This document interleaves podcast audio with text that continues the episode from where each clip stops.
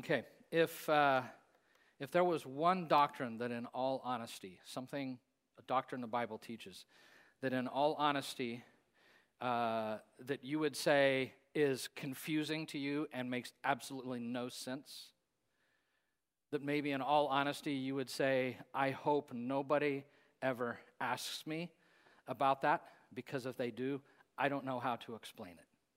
I don't even get it. Um, for me, for a long time, I would have answered that this way that that was the doctrine of the Trinity. That's the thing that confused me. Um, and so while I'm going to set this up a little bit more, I need a little bit of help, I just remembered. So I want to have Corey and Clayton. If you guys could come up here, take this thing and just move it to the center of the stage, I would appreciate that. I forgot to uh, draft my help. Yeah, with the white facing these guys, kind of on this line, Corey, right here on the carpet. So, but that was a doctrine, a teaching for a long time. Perfect. Thank you, guys. That was something for a long time that I almost was afraid of.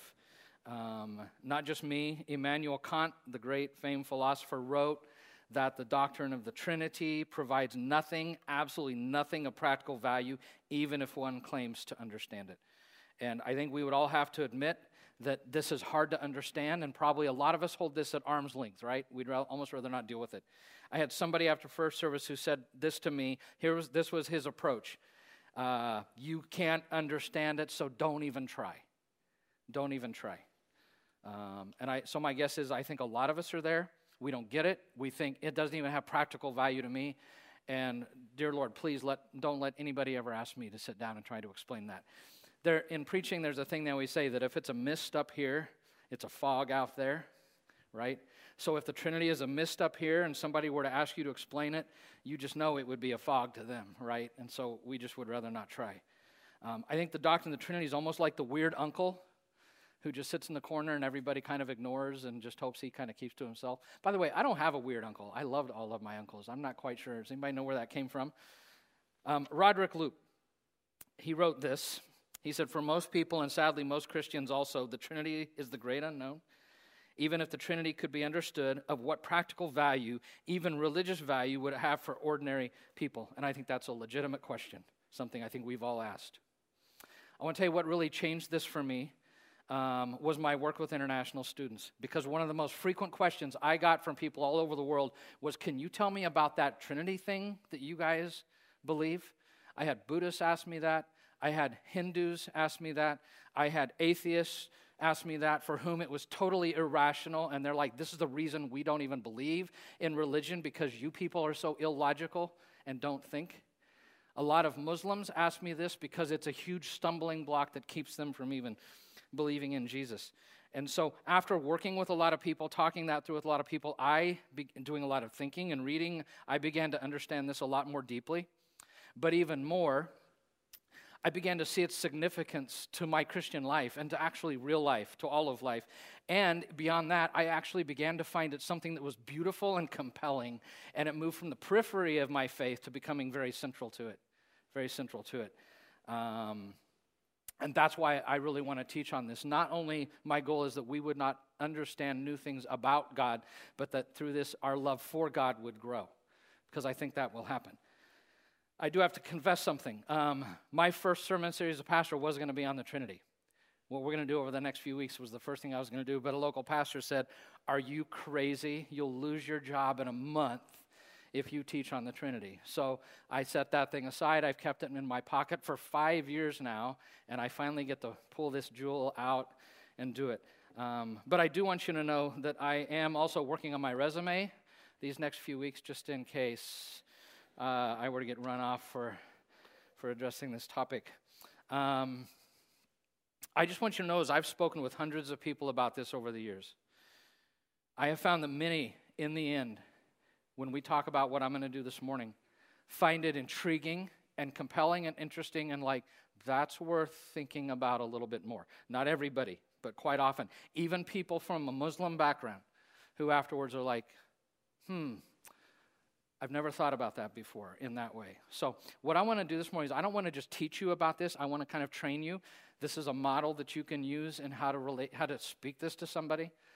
I know it's going to be hard to remember all this. So the nice thing is, is this thing is going to be on video and on YouTube. So if somebody were to ask you, you could be like, hey, watch this YouTube and then let's have a conversation about it. Something that you could use to speak to. So, all right, you ready to dive in? Let's dive in. Um, because here's the reality the idea of a triune God, it is a mystery to say the least, is it not? It is a mystery. And I want you to know that the fact that it is a mystery, this concept, should not surprise us. It shouldn't phase me, actually. In Ecclesiastes 11.5, in Ecclesiastes 11.5, says, As you do not know the path of the wind or how the body is formed in a mother's womb, so you cannot understand the work of God, the maker of all things. Isaiah 55, 8, and 9. This is what the Lord declares. As you, my thoughts are not your thoughts, neither are your ways my ways. As the heavens are higher than the earth, so my ways are higher than your ways, and my thoughts are higher than your thoughts. In Romans 11, 33 to 36, Paul says this Oh, the depths of the riches of the wisdom and knowledge of God, how unsearchable his judgments, his paths beyond tracing out. Who has known the mind of the Lord, or who has been his counselor? So when we come to this, I think we should not be surprised if God is more complex than I can imagine. That really shouldn't surprise me, right? That we should expect that there are things about God which are beyond my understanding, and I should expect a large degree of mystery with Him.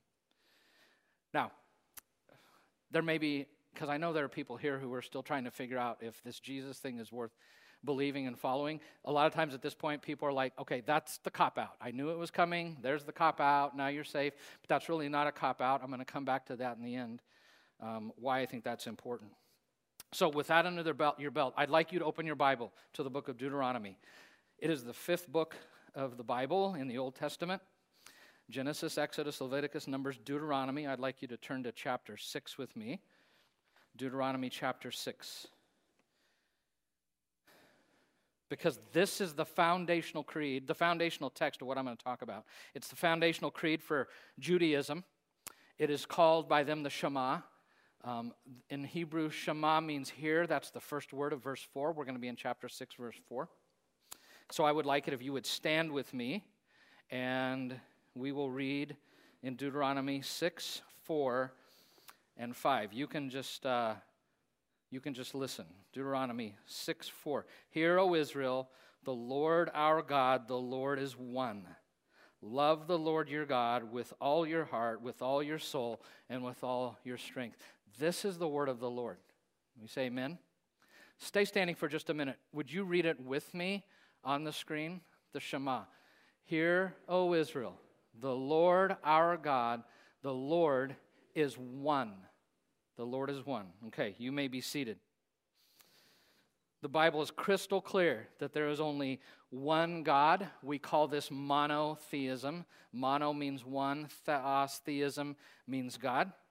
Um, so it is the belief in one God who is the creator of the whole universe. And Deuteronomy 6 4, it is not just the foundational text for Judaism, it is the foundational text for three of the world's major religions, not just Judaism, but for Islam and for Christianity. Um, adherents to those three religions make up 45% of the world's population. And as Christians, we stand very firmly in that monotheistic tradition, the belief in one God. The belief in one God. But as I've worked with people over the years, I've realized here is the big question. In fact, this is the key question related to this. And here it is What is the nature of God's oneness?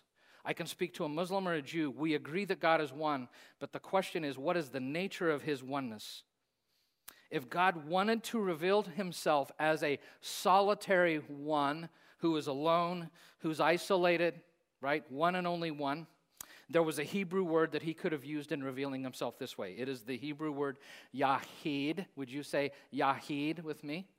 Yahid, the Hebrew word Yahid carries the idea of only or solitary or alone. Um, interestingly, in Arabic, they have the same word. It's called vahid. Um, but if I were a Hebrew and I wanted to say, I have one and only one son, which is actually true of me, that I have one and only one son, um, I would use this word Yahid. We see it used of God in Psalm 86:10, where it says, You are great and do marvelous deeds. You alone are God. But there's another Hebrew word for one. It is the Hebrew word echad. That H is a hard H. Would you say echad for me?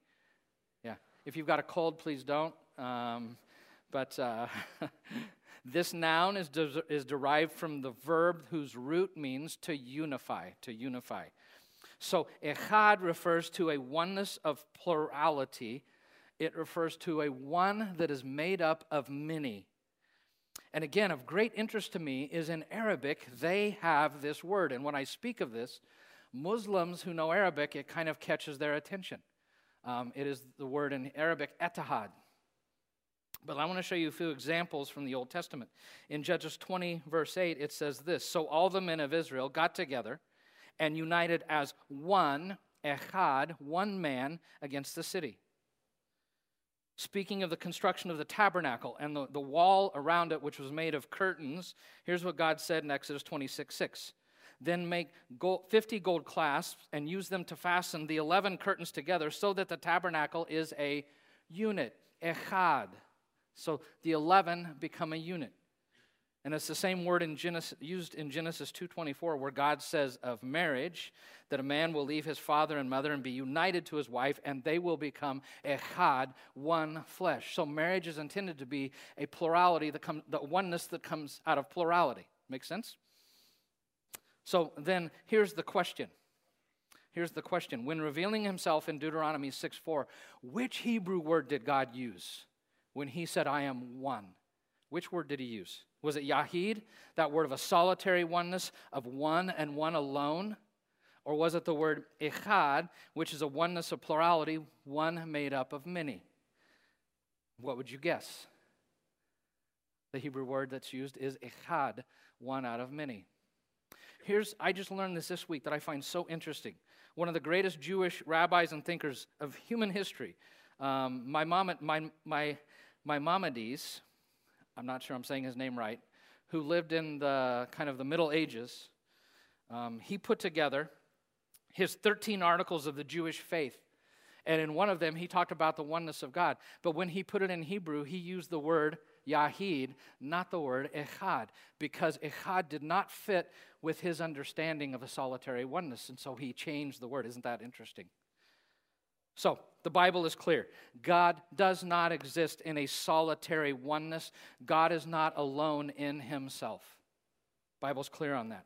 Rather, God exists in a oneness of plurality. God exists in community. In other words, God is not a simple one. He's not a simple one. Um, there are hints of this all through the Old Testament. I want to show you a couple um, in Genesis chapter 1, verses 26 to 27. Very significant text about the creation of mankind. Um, here's what that says Then God, which is the word in Hebrew Elohim, which is plural, God said, Let us make mankind in our image, in our likeness. So God created mankind in his own image. In the image of God, he created them, male and female, he created them. And here's what stands out to scholars when they look at this text it's this mixture of both plural and singular pronouns when referencing God and not just plural and single pronouns both are used of him, but even though the word Elohim is a plural word, that sometimes a plural verb is used of him, which is correct grammar, but sometimes a singular verb is used, right? It doesn't make sense grammatically.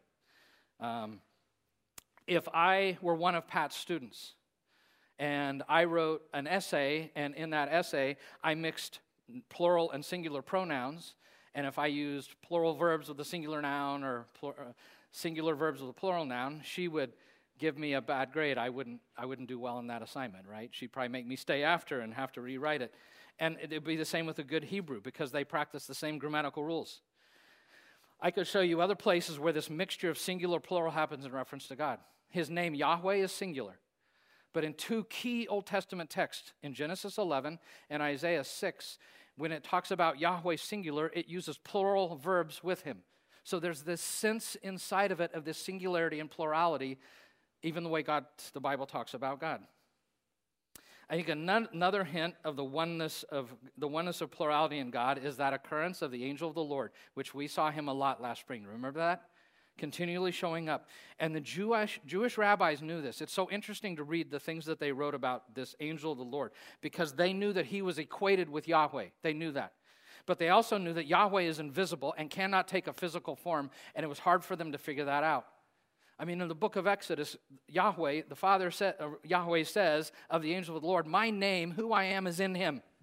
Okay? And, and that was something they really wrestled with. Every time he encounters people, he is described to be the Lord. That's who he is actually called. But this didn't make sense to them. Um, but we who live post Jesus now understand that that was actually a pre incarnation of Jesus taking a physical form um, and walking among those people. So in the Old Testament, we get this hint of this wonderful, mysterious plurality within the unity of the one true God. I could show you other hints in the Old Testament, but I have bigger fish to fry, okay? So here's my next question. If God exists in a oneness of plurality, my next big question is this well, how many are in that divine community? How many? And I could show you a number of New Testament passages, but I'm going to show you just one Matthew 28 18 to 20 where Jesus came and said to them, All authority on heaven and earth has been given to me. Therefore, go and make disciples, baptizing them in the name, and it's singular. And if you remember from our series on the name of God, the Jewish people called God not just Yahweh, that was his name, but they called him Hashem, the name, right? Baptize them in the name, Father, Son, Holy Spirit. So, what we learn is that the one God is three Father, Son, and Holy Spirit. One God unified in three persons. It's frequently illustrated with this way. It's at the bottom of the screen, a little bit small to see, but that diagram is trying to show that the Father is God, that the Son is God, and that the Holy Spirit is God. But at the same time, the Father is not the Holy Spirit and is not the Son, and the Son is not the Spirit and the Father, and the Spirit is not Son and Father. So, in other words, God exists in a complex unity. He exists in a tri-unity. He exists as three in one and as one in three. And if you've read much on this, I'm sure you've seen a diagram similar to this. We could say that God is one in essence, but he's three in persons. One in essence, three in persons. But truth be told, this doesn't make sense to me, right? Truth be told. How can one be made up of three? The math just doesn't add up. Um, to quote one of my favorite movies, I've never quoted this movie, one of my favorites, that idea, it is totally illogical. Totally illogical. But remember, we should not be surprised if God is much more complex than I can imagine. That shouldn't surprise me. We should expect there are things about God which are beyond my understanding, things, there should be a large degree of mystery with Him. I should expect that. So, as I, and a lot of people have tried to figure this out, you know, is there anything in the physical world that, where we can see something similar? And I would say yes. Um, something similar to this, it's water, right? In its essence, it's H2O.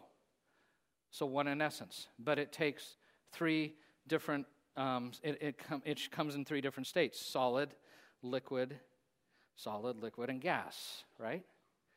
And for a long time, I didn't really buy this one. I'm like, okay, yeah, kind of makes sense, but the truth is, is those solid, liquid, gas do not exist at the same time. They exist separately. Separately, that's not a good illustration of this idea. Uh, until one night I was having supper, we were having supper, and our daughter, who got her advanced degree in chemistry, I was talking about this, and she said, Dad, actually, what you think about this is not true. She said they can exist at the same time. And she went on to talk about the gas, solid, liquid triple point, a temperature at which all three exist at the same time. At the same time. Um, it is hard to see in this picture, but if you were to stare at it long enough and close enough, you will see at the same time liquid, gas, and solid in the photo. You know, there are other apparent paradoxes in the universe and in the world of science. For a long time, it was thought that light was only a wave. And then scientists discovered it was also a particle, but this is illogical and it makes no sense scientifically. But the truth is, is that is true, and it's called the wave-particle duality. It is a paradox in science. Um, if you've read anything in quantum physics, The scientific world is full of paradoxes of things that should not both be true at the same time, but which are. And that's why Albert Einstein, he wasn't a great believer of quantum physics, but Albert Einstein said this, I think that's so important about science. He said, I am enough of an artist to draw freely upon my imagination. Imagination is more important than knowledge. Knowledge is limited. Imagination encircles the world and all there ever will be to know and understand. So, just back to the math of this thing. You know, how can three be one, right? Doesn't make sense. Um, or does it?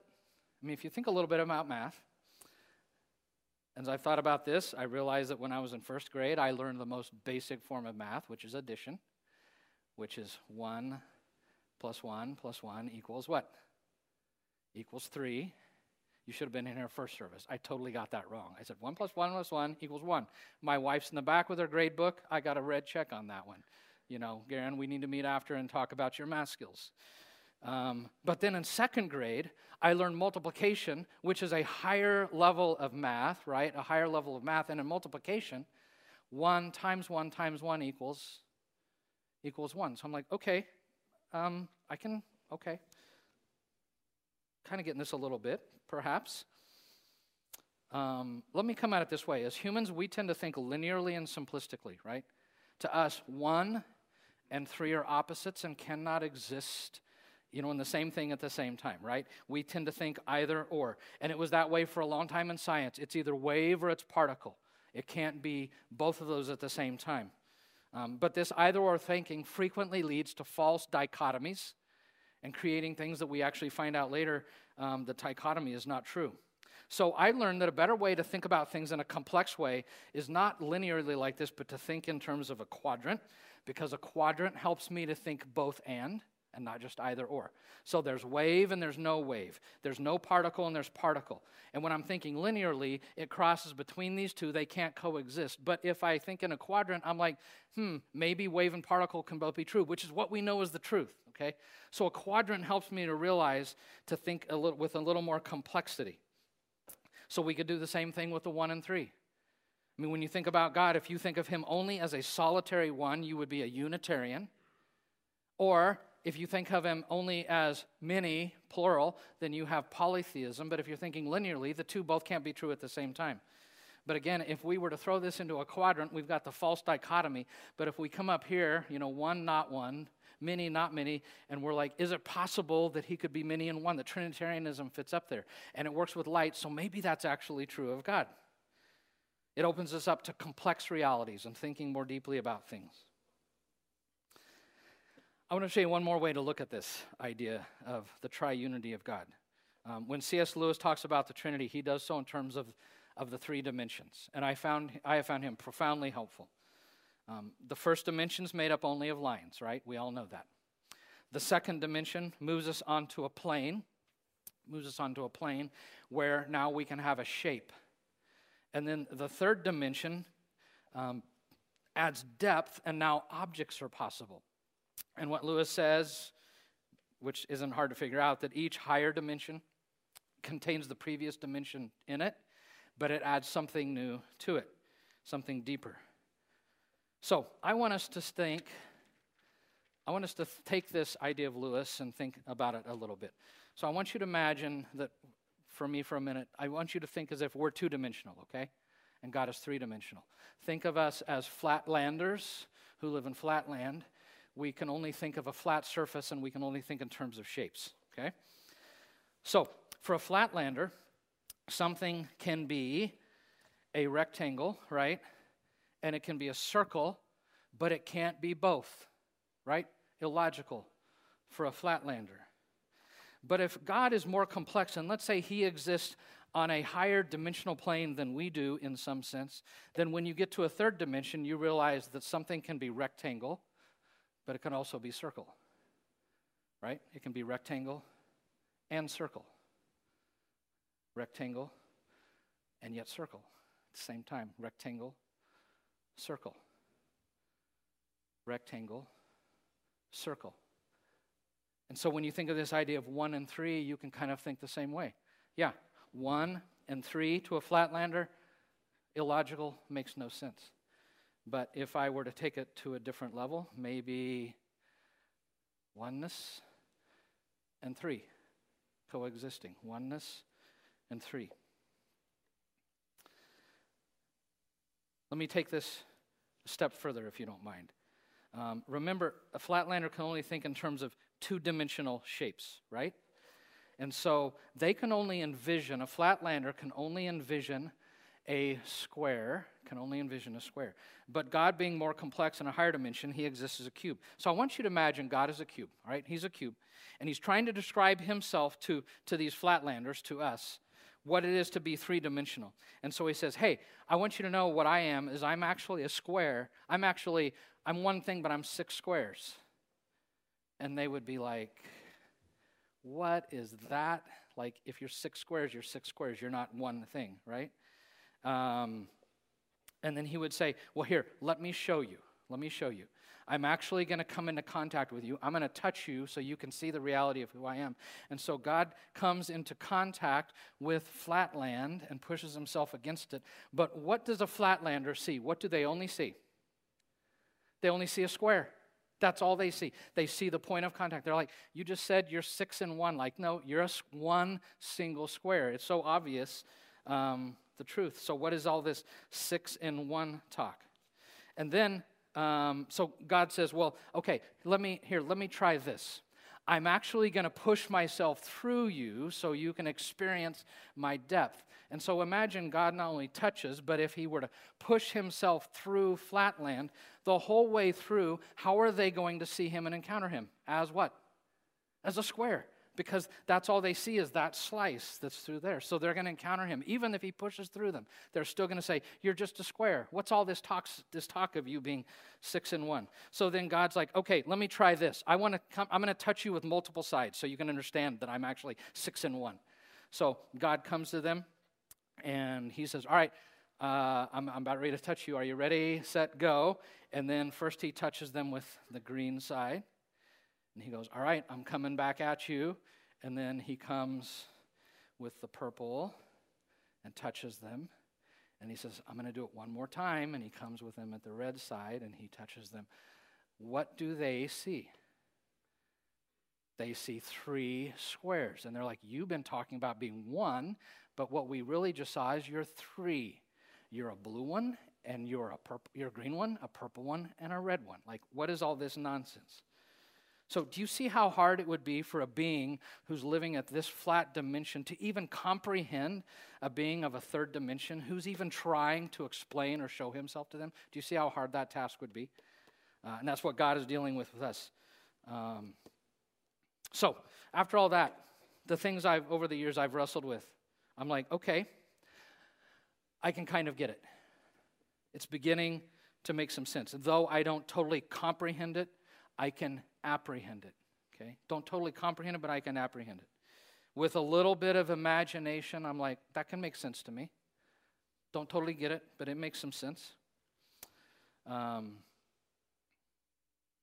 so, that's the way I try to, to show people that perhaps this could be the reality of who God is, right? To open them up to the possibility. So, is there only one God? Unequivocally, yes, the Bible says there's one God.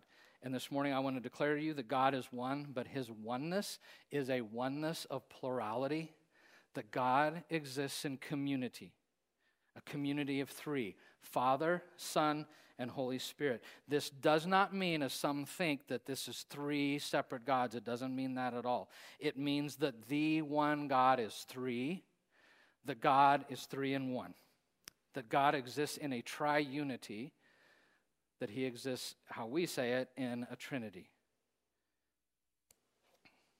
So, final question that I think was the one I asked for the longest. Even as I came to be like, I can see this. I mean, I don't totally get it, but I, that kind of makes sense. It resonates with me, the possibility of this. The next question I think is, is so what? Okay, now I maybe understand a little better, but it's still going to go on the shelf because it has nothing to do with my real life. Like, so what? How does it impact my real life? Um, the nitty gritty where the rubber meets the road. C.S. Lewis famously wrote this The Trinity is either the most farcical doctrine invented by the early disciples, or the most profound and thrilling mystery revealed by the Creator Himself, giving us a grand intimation of reality. And I totally agree with that quote, and I stand with the latter part of that. That is where I stand. That the Trinity is the most profound and thrilling mystery ever revealed by the Creator about Himself. It's the most profound thing He's told us about who He is. And it gives me a deep glimpse into the reality of everything, of the whole universe, of the whole universe. I want you to know the Trinity is at the heart of everything, it is the basis of everything that the whole fabric of the universe is grounded in this Trinitarian God. And it's going to be my hope in the next several weeks to show you how that is actually true. That this is not just a teaching to be like, oh, that's cool. It's something that actually affects my daily life. Leonard van der Zee said the Holy Trinity is the bedrock of re- bedrock sorry the Holy Trinity is the bedrock reality upon which reality the whole structure of the universe. Okay, do you get it? I'm not even sure if I'm reading it right. It's the bedrock of everything. It's the bedrock of anything, everything. And not just that, but this doctrine is at the core, it's at the heart of understanding God and who is. This is like, to me, almost the first thing you have to understand. Um, let me give you an example about how this bears fruit in even understanding God. And it's the quite obvious, the one, the one we've already talked about, that God is mysterious. That God is mysterious. There's actually a word for this in theology. It's called the inscrutability of God. If I were to take the words of Winston Churchill that he used about Russia and I were to apply them to God, I would say that God is a riddle inside of a mystery wrapped in an enigma this idea of God being one and three, this plurality and this unity of Him, it's the mother of all paradoxes. That's the reality of it. But again, I should not be surprised because if God and understanding Him could be contained in my small brain, if I could totally get God up here, He would cease to be God. Or else I would be like God. And trust me, you do not want me to be God. You don't want me running the universe. I can't even run my life half the time, okay? So he would cease to be God if I could understand. That's why John Chrysostom said that a comprehended God is no God. And there's truth in that. Don't, don't, don't run too far with that idea, but there's some truth in that. I like what Donald McCullough said in his book, The Trivialization of God. Any God who fits comfortably within my understanding or experience will be a God no larger than I, and thus not able to save me from my sin or inspire my worship or empower my service.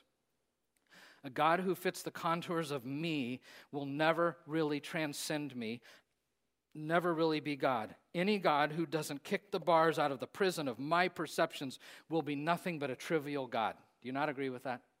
Doesn't he say it well?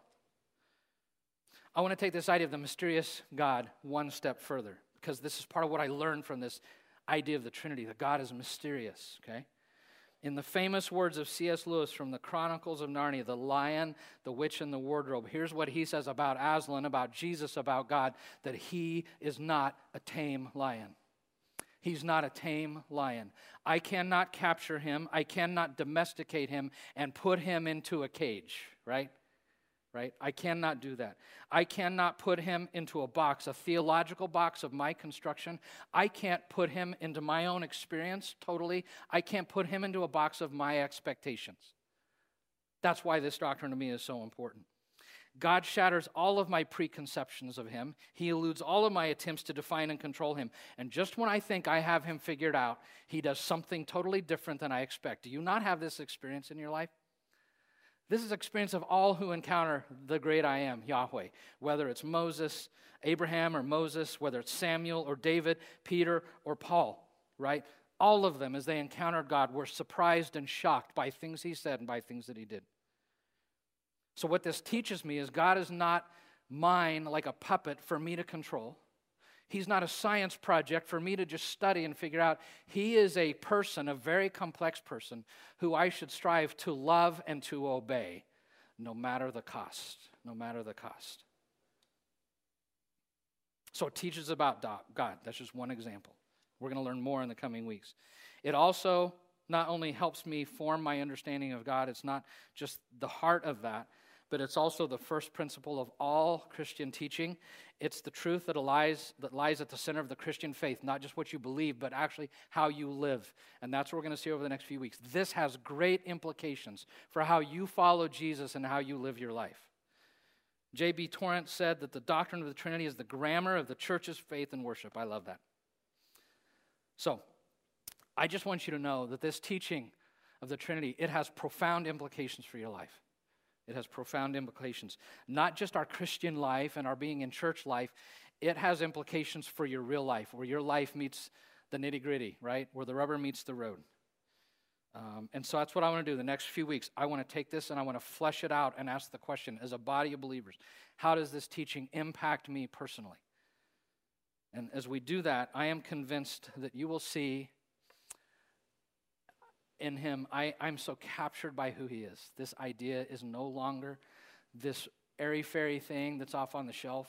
This is central to what I believe about him. And there is so much, you will see goodness, and there is so much beauty in this. And God is so compelling when you learn about what this is and the implications. So many times when I was dealing with international students, they'd be like, I'm not totally sure I believe that, but I'm interested and I want to learn more. Even students from a Muslim background. We had a group of students who led a group of Muslim students through a Bible study this fall, and they kept asking from the beginning, What about the Trinity? What about the Trinity? And when they finally shared at the end of the semester, all of them were like, Oh my. And they were drawn to it. Not totally accepted it, but they were drawn to it. And that's what I think that you will find. I find God, Yahweh, the great I am in the Bible, to be very compelling and very beautiful. And so that's my heart's prayer is that over the next several weeks that you will come that way too and be like this thing is so important. I don't always get it 100%. I think I I apprehend it, not totally comprehend it, but the impact that that has on how I believe and how I live is so important. So, are you ready for the big journey? You excited about it? I hope you are. I am. I had a dude up here in the first service from college group, Nathan. Nathan was like he was he was salivating and biting at the bit. He can't wait to to jump into this. So I'm really excited to, to explore this topic even more. So come back next week, okay? Would you stand with me? I would love to pray.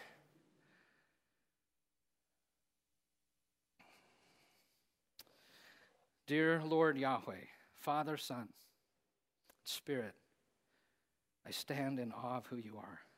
Your complexity, this beautiful, this beautiful truth that you don't just exist as a solitary one alone, but you exist in a plurality of oneness.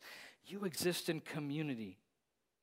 And there's so much about this reality that just has drawn me and captured my heart. I pray that over the next several weeks, as we look at this and we pull some other scripture out of your word that speak to this, that, that we would all be drawn into it, that we would stand in awe of you, that we would all fall down in worship of who you are, and that it would affect the way we live our lives, that we would take this to our heart and we would let the implications of it impact who we are and how we follow you.